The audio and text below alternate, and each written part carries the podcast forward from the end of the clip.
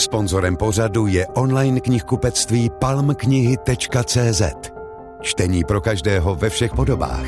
Knihy, e-knihy i audioknihy. Najděte se v příbězích na palmknihy.cz. Tímto dílem pořadu host Lucie Výborné vás provede Vladimír Kroc. Hostem radiožurnálu je dnes cestovatel Rudolf Švaříček. Ahoj, dobrý den. Já přeji krásné ráno všem posluchačům. Jak bylo v zemi hřmícího draka, odkud se vrátil? Bután se stal mojí určitě teď na dlouhá léta nejmilejší zemí a každá návštěva Butánu je vždycky fantastická, ať je každá jiná. Letos jsem tam byl dvakrát, eh, ta první akce to byla Snowman, říká se, že je to nejtěžší eh, trek na světě, ale to je taková nálepka, taková mm. nadsázka pro tu odlehlost a pro ty horský sedla, pro tu nadmorskou výšku, tak to je obtížnější, ale... Kudy vede? to v podstatě kopíruje hranici s Tibetem. S, s, je to unikátní už v tom, že je tam nejvíce neslezených velkých hor světa. Hmm. Je tam vlastně 16 hor nad 7 tisíc, vlastně 16 sedmiček, na který se nikdy nikdo nepodíval, včetně nejvyšší hory světa, neslezené Gongkar Pengsung, která má přes 7,5 kilometru, kam se nejenže nikdo nepodíval, ale tam asi nepodívá, protože pan král to drží tak správně pro pro bohy. Takže ta naše předchozí akce byla vlastně tady ten, řekněme, těžký trek a byl teda fakt fantastický, co bylo pikantní, že v Butánu, kde vlastně nesmíš nic bez místního průvodce, protože mají takový striktně regule, tak nám náš horský průvodce dostal horskou nemoc a jako fakt hodně 12. Hmm. doslovně na poslední chvíli se mi podařilo se na helikoptéru a a opravdu eh, v poslední chvíli nám odletěl. nám průvodce zachránila helikoptéra. Nebýt toho, tak to hmm. opravdu by to nepřežil. No, takže takže jste se museli potom vracet eh, ne, ne, ne, my jsme pokračovali, pokračovali. tak jsme šli celý ten trek, jsme šli vlastně. Aha. Já jsem byl v pozici, kdy nikdo z těch místních, eh, vem si, že nás bylo, nás bylo osm, a měli jsme 26 koní plus ještě koně, kdyby se něco stalo, což jsem naštěstí jako vyloboval, aby byl kůň hmm. a odnesl provod, takže na 27 koní a vlastně z těch eh, místních klučů nemluvil nikdo anglicky, takže to bylo pro mě trošičku těžší bez průvodce, jak si všichni myslí, že um, ti místní domorodci nemají, tak ano, i oni můžou mít problém s horskou nemocí. A co jsi se přivezl tentokrát? Minule to byl, myslím, královský dar, ručně šité boty. Ty máš neuvěřitelnou paměť, Láďo. E, to je dar, který si opravdu nesmírně vážím, že na audienci u pana krále, e, tak e, já jsem si řekl, že v tomto životě už na sebe nenasadím nikdy nějakou seriózní kravatu. Měl jsem takovou srandovní dřevěnou, která se dá umýt, asi pozvracet teoreticky. Eh, tak jsem si vzal tuhle tu srandovní dřevěnou kravatu, která se panu králi prostě hrozně líbila, tak na ní pošilhával, tak já jsem na konci audience už venku před palácem tak jsem, že můj vlastně navléknu, že mi na přes hlavu vystartovala po mně královská ochranka, že jim chci zabít krále. On se smál a co teda nadělí on mě a jestli mám pořádný butánský boty. No jako mám velikost nohy, říkám, že mám univerzálku, že obuju cokoliv. Nastoupil na mě královský švec, mě míry a než jsme dovečeřeli, za tři hodiny jsem dostal hmm. neuvěřitelný dar od pana krále, opravdu vysoké, krásné, vyšívané boty, takže dar od pana krále Butánu. Co je to Gumba? Já ti dneska možná jednu nadělím po, po, po pořadu, teď ještě netušíš, ale je to venku. Je to nejsilnější afrodiziakum, říká se nejsilnější na světě.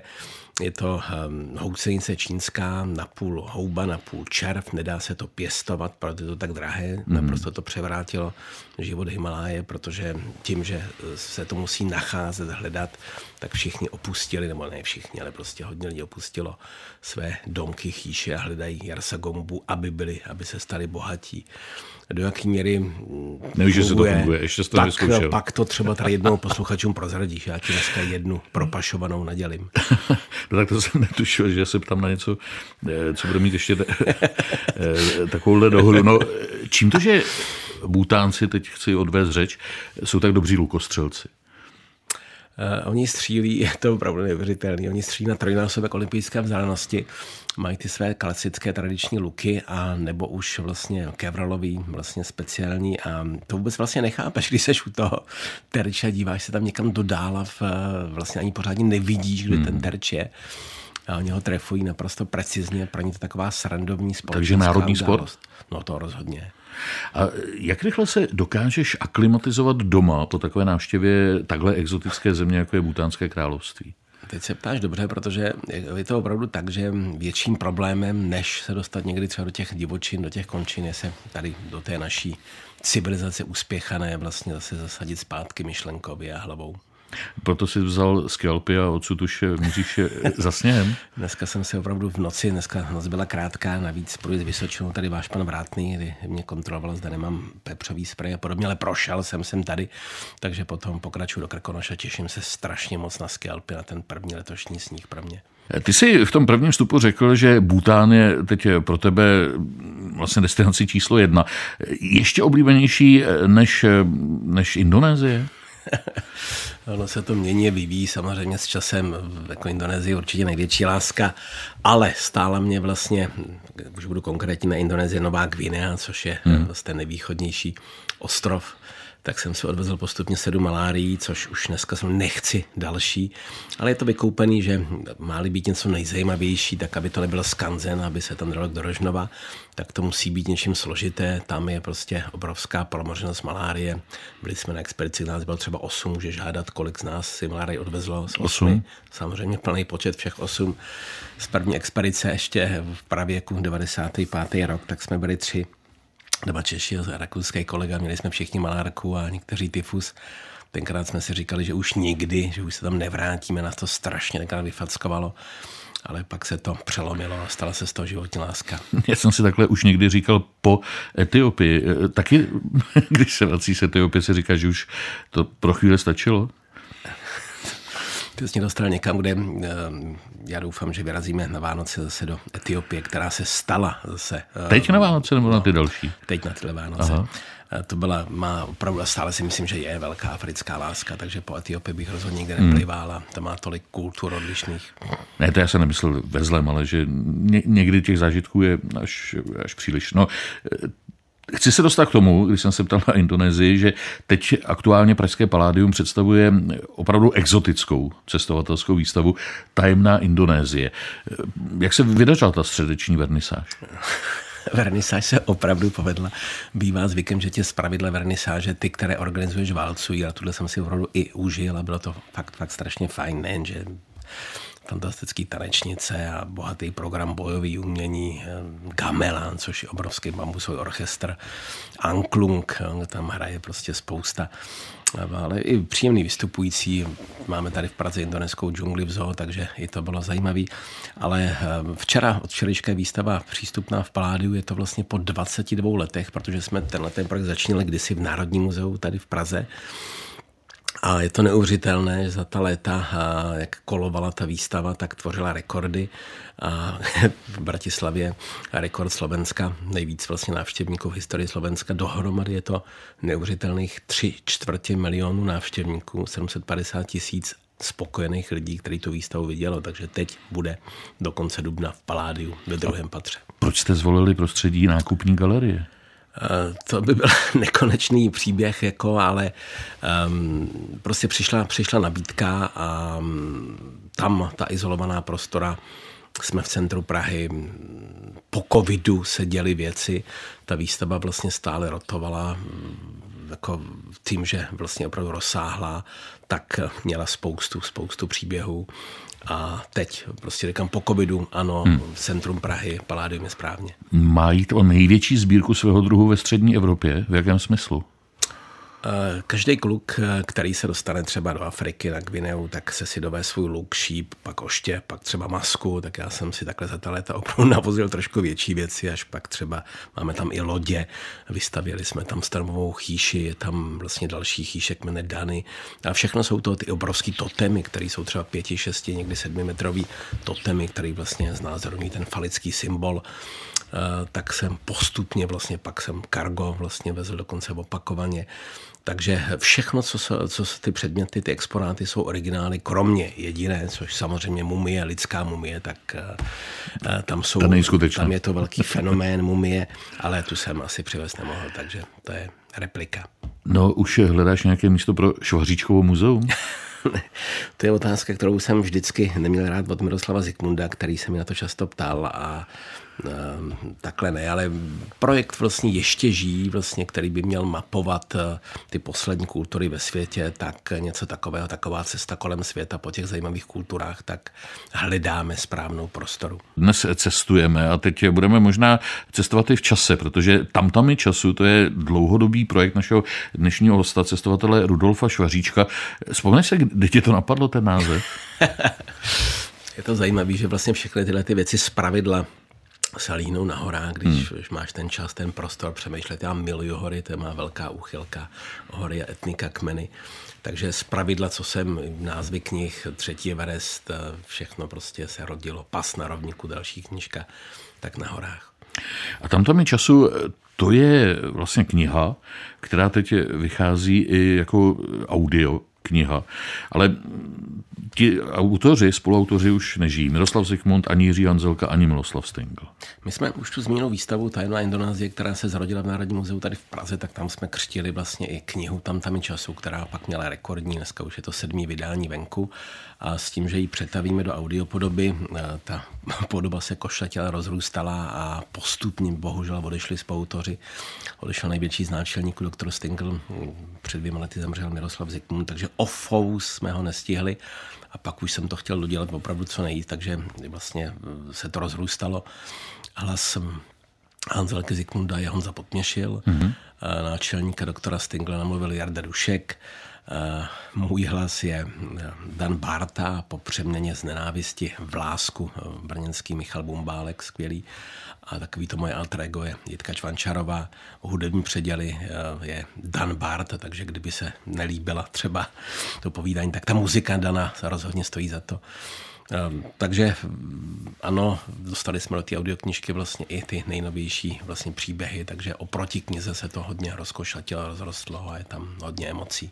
Je tam taky hodně obrázků a dost textu, takže to není v uvozovkách jenom audio, ale jak ta eh, výstava, o které mluvíme, potažmo ta audiokniha tam tam je času, propojuje cesty slavných cestovatelů do té zapomenuté části planety? Tak ty víš sám, že vlastně pánové Hanzelka Zikmund eh, se s doktorem Stengel vlastně neznali, on byl pouze jednou na jejich přednášce a vlastně až ta naše knižka je propojila, byly to pro mě rozhodně nejsilnější chvíle. To, že se pak podařilo vlastně udělat ještě další knihu Pas na rovníku, to je takový velký bonus tady toho života a asi oba dva nás Miroslav jako hodně zasál, ovlivnil a jsou to asi nejsilnější chvíle. Jako to není nějaká fráze, nadsázka, prostě to byl opravdu pan cestovatel, hmm. který mě teda nadělal hrozně moc do života.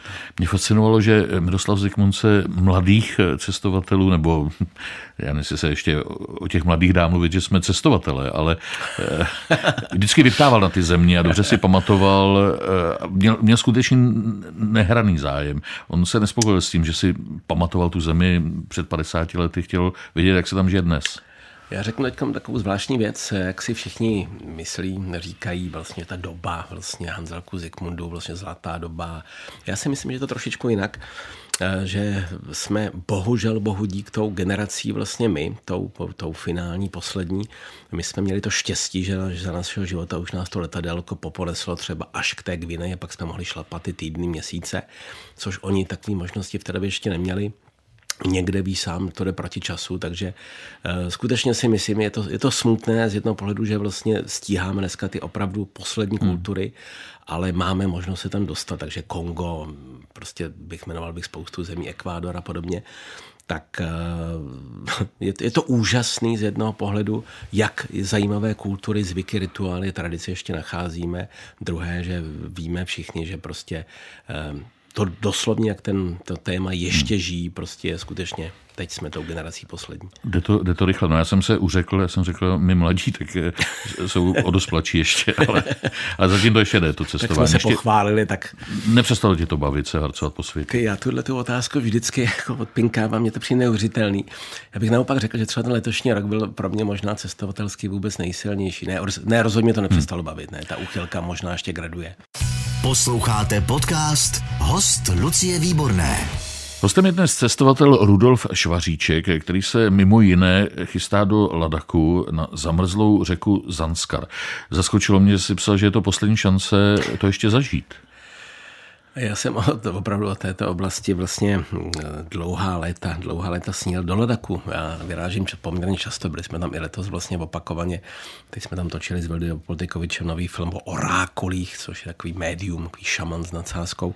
Strašně zajímavá záležitost, co se tam odehrává, ale tohle to je něco jiného. Eh, podívat se v zimě do Himaláje, přeci jen trošku hmm. jiný příběh. Ehm, škola Brontosouři v Himaláji, vlastně vaše Lucka Výborná, to tam letos fantasticky spopularizovala, tady tu akci takový trojboj s nadsázkou, kde se šlape po zamrzlé řece, kde se mm, taky něco na skialpech a kde se pak třeba nějaké ledy, ledopády tak letos je to úplně takové košaté a pro mě ta obrovská výzva v tom, že chci stihnout. Jo. Jsem pro před 20 lety, kdy si Martin Mikiska to šlapal, tak um, pořád jsem to oddaloval a teď vím, že už je poslední šance, protože jak se staví silnice a ta někdy ta chobotnice silnic namotává tu země kouli, tak tady to fakt letos poslední možnost, ještě než to ta silnice taky uh, úplně odrovná. Kdy se tam vydáváte? V lednu, ještě se můžeš přidat, nebo i posluchači se můžou přidat, eh, Himalajská výzva, Brontosauři, zimní výzva, Brontosauři v Himalájích. Eh, budeme nejen teda na zamazlé řece, ale já se zase strašně těším u dolí Nubratem a oblíbená oblast, nejvyšší, říká se nejvyšší sedlo na světě, horské silniční a i ty ledopády tady v té oblasti, tak eh, si myslím, že bude něco hodně pikantního. Zase Lada, který mám moc rád, tak trošku jinak. Je to malý Tibet, já mám rád ten velký Tibet, tak tady aspoň malý Tibet takhle se sněhem. Expozice Tajemná Indonésie vystavuje taky unikátní historické materiály cestovatelských legend, už jsme o tom mluvili, Jiřího Hanzelky, Miroslava Zikmunda a Miloslava Stingla. Co například, co je tam k vidění? My jsme teď, protože jsme teď v OC Paládium, tak jsme vymezený prostorem, eh, takže tady jsme se vešli eh, částečně.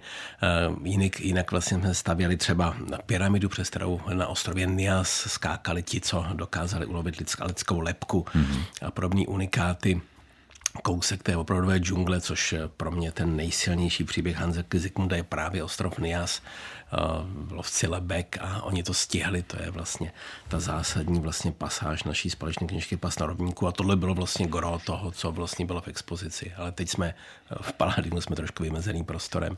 Z doktora Stingle jsme měli vlastně nejen tu nejslavnější čelenku jeho, kterou získal, ale uh, byl neuvěřitelný kufary příběh. Si doktor Stingl nikdy ne, nevybaloval kufary, tak jsme měli z těch jeho opravdu doslov několika stovek kuforů obrovskou věž, takovou bludiště z kufru.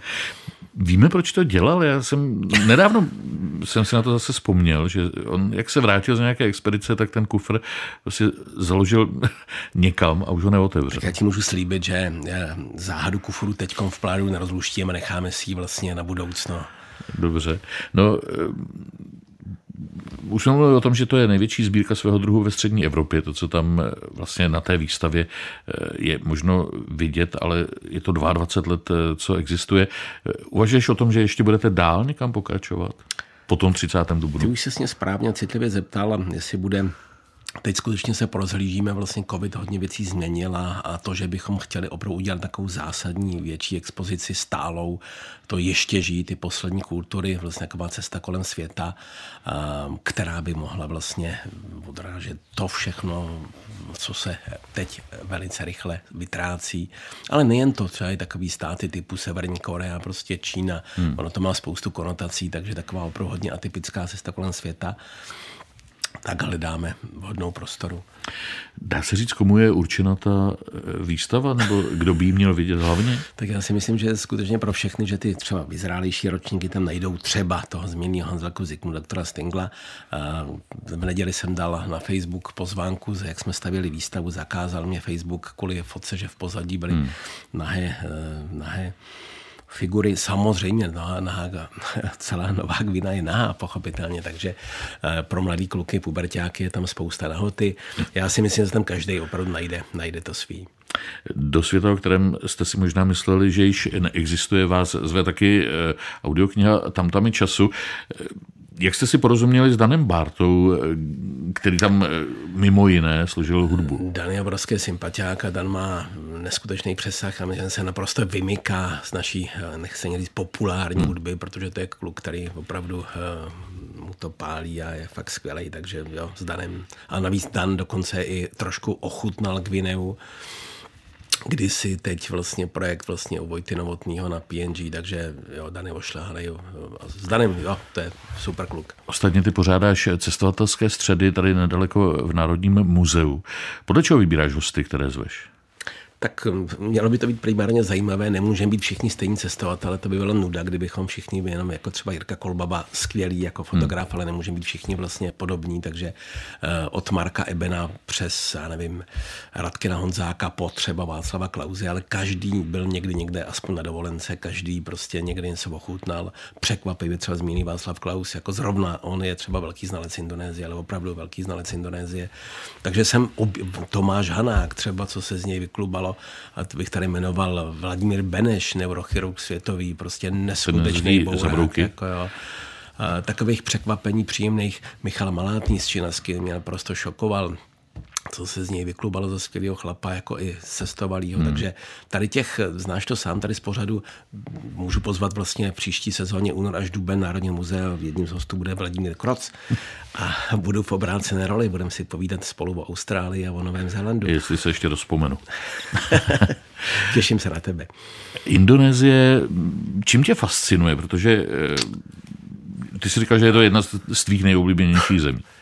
Ehm, ten jejich slogan Jump Karet, eh, vlastně gumový čas, že ten čas se tam tak trošku rozplizne, že tam teče jiným tempem, jiným korítkem, tak eh, my jsme tady všichni takový uspěchaný, takový prostě když jsem se kdysi vracel, řeknu to v jedné větě, rozvité eh, z Gvineje, tak eh, mě čekala tenkrát eh, prostě Jana Pfeifferová od Wagnera.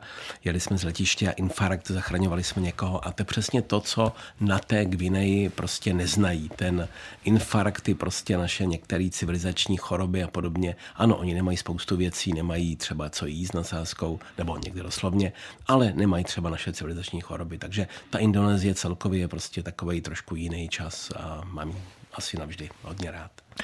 My tak bloudíme po světě eh, vlastně eh, celkem do různých koutů, protože eh, ty to takhle vlastně máš asi celý život. Kam se chystáš teď v nejbližší době? Eh, bude to už zmíněná Etiopie a třeba i troška Somálska, třeba i Djibouti. Je to hrozně pěkné, kdyby se dalo zveřejnit, nebo naštěstí ne, co si tady říkáme s Vladimírem, když nejede, nejede mikrofon, jak je to pikantní, to všechno vejde.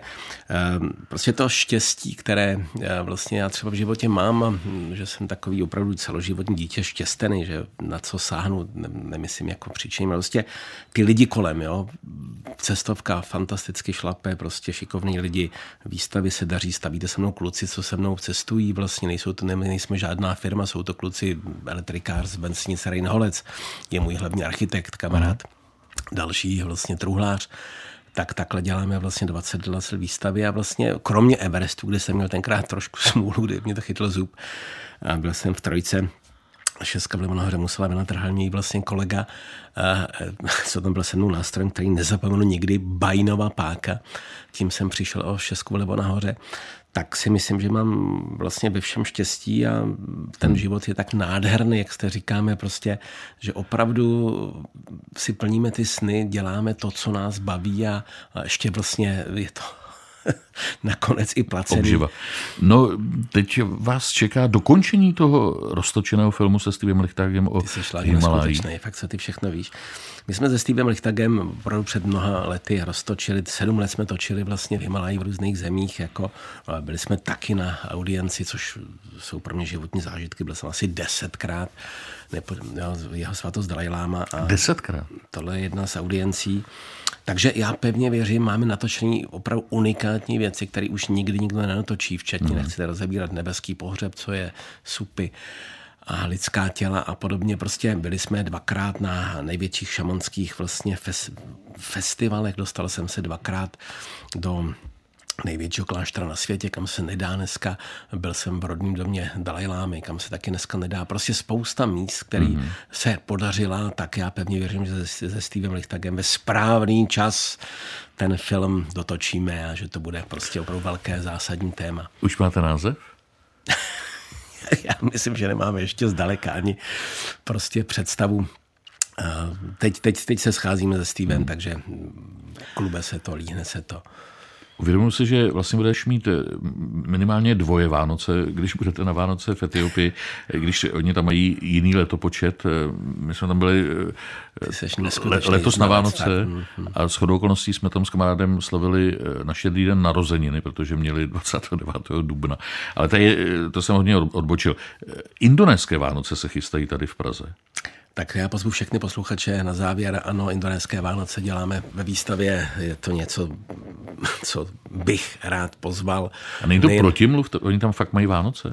Vánoce mají všude ve světě. Samozřejmě zažili jsme je v Indii, zažili jsme ve spoustě zemí, ale my si je uděláme tady, protože tam je škola Kintary na ostrově Lombok, kterou taky chceme pomoct, takže bude opět hrát bambusový orchestr Angklung, bude gamelan, budou indonéské tanečnice, bude bojový umění, bude Ronnie Marton, uh-huh. který je Indonézan, Hasterman Tatarmany, Tatarman, legendární song a dáme si dárky a taky třeba některé ty mé knihy tam tam je času, třetí Everest, Jasně. Pás na rovníku, anebo i audio.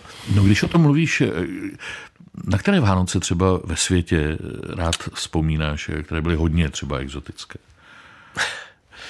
Ehm, já jsem teď tím, že jsem byl včera ve Znojmě u táty, já mám teda nevlastního tátu, mě zemřel ten můj původní a když jsem kdysi šlapal na kole, eh, měl infarkt, eh, chtěl jsem stihnout, bohužel jsem možná šlapal pomalu na městě na Maravě, přijela záchranka a dostal jsem pak od života novýho tátu, což je asi ten nej, nejhezčí dárek. Já mu nesám ani pokotníky, to je prostě neskutečný chlap, má 680 let a je to fakt pan někdo, nikdy v životě na mě nezvedl hlas, nikdy v životě e, se nenazlobil, fakt prostě zázrak, přírodní zázrak. Takže ano, prostě to jsou věci, které třeba ty Vánoce si uděláme teď trošku dopředu Aha. a přece jenom máma odešla za covidu, tenhle ten nový táta je prostě ten nejhezčí dárek, třeba vánoční. No, takže to budou trojí Vánoce, jedny předčasné doma, potom ty indonéské tady v Praze na výstavě, to bude součást chápu to správně. Dvě odlišné věci samozřejmě, ale, ale 21. je to podstatné datum, kdy si uděláme Vánoce v Paládiu. Hmm. A pak bude Etiopie.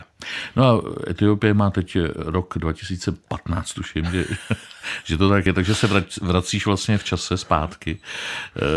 A to je na tom cestování to krásný. Že si no můžem... po Etiopii, Etiopii bude co? Možná troška Djibouti, možná troška Somálska a pak se vrátím, budu pár dní v Česku a zimní výzva Himalaj, Ladak, kam se můžou třeba posluchači ještě přidat? Bron, škola Brontosaury, Himalaj. To mi pověs, eh, vlastně ty jsi tady trošku jako na návštěvě v Česku, ne? Eh, pomáhá ti to držet si nějaký jakoby odstup od toho dění tady? Já jsem rád, že jsi se mě nezeptal, v kolika jsem byl zemích, nebo kolikrát jsem vyoběl země kouly, protože to fakt pro mě není důležitý. Hmm. Já jsem sice většinu roku jsem asi na cestách, to jo, ale, ale nepočítám, tahle ta statistika vůbec není důležitá. To podstatný je prostě ty příběhy venku a ano, baví mě to možná čím dál víc. No ale otázka zněla, jestli si udrží odstup od toho, co se tady děje, že eh, možná to vidíš jinak než my, kteří tak často necestujeme ven.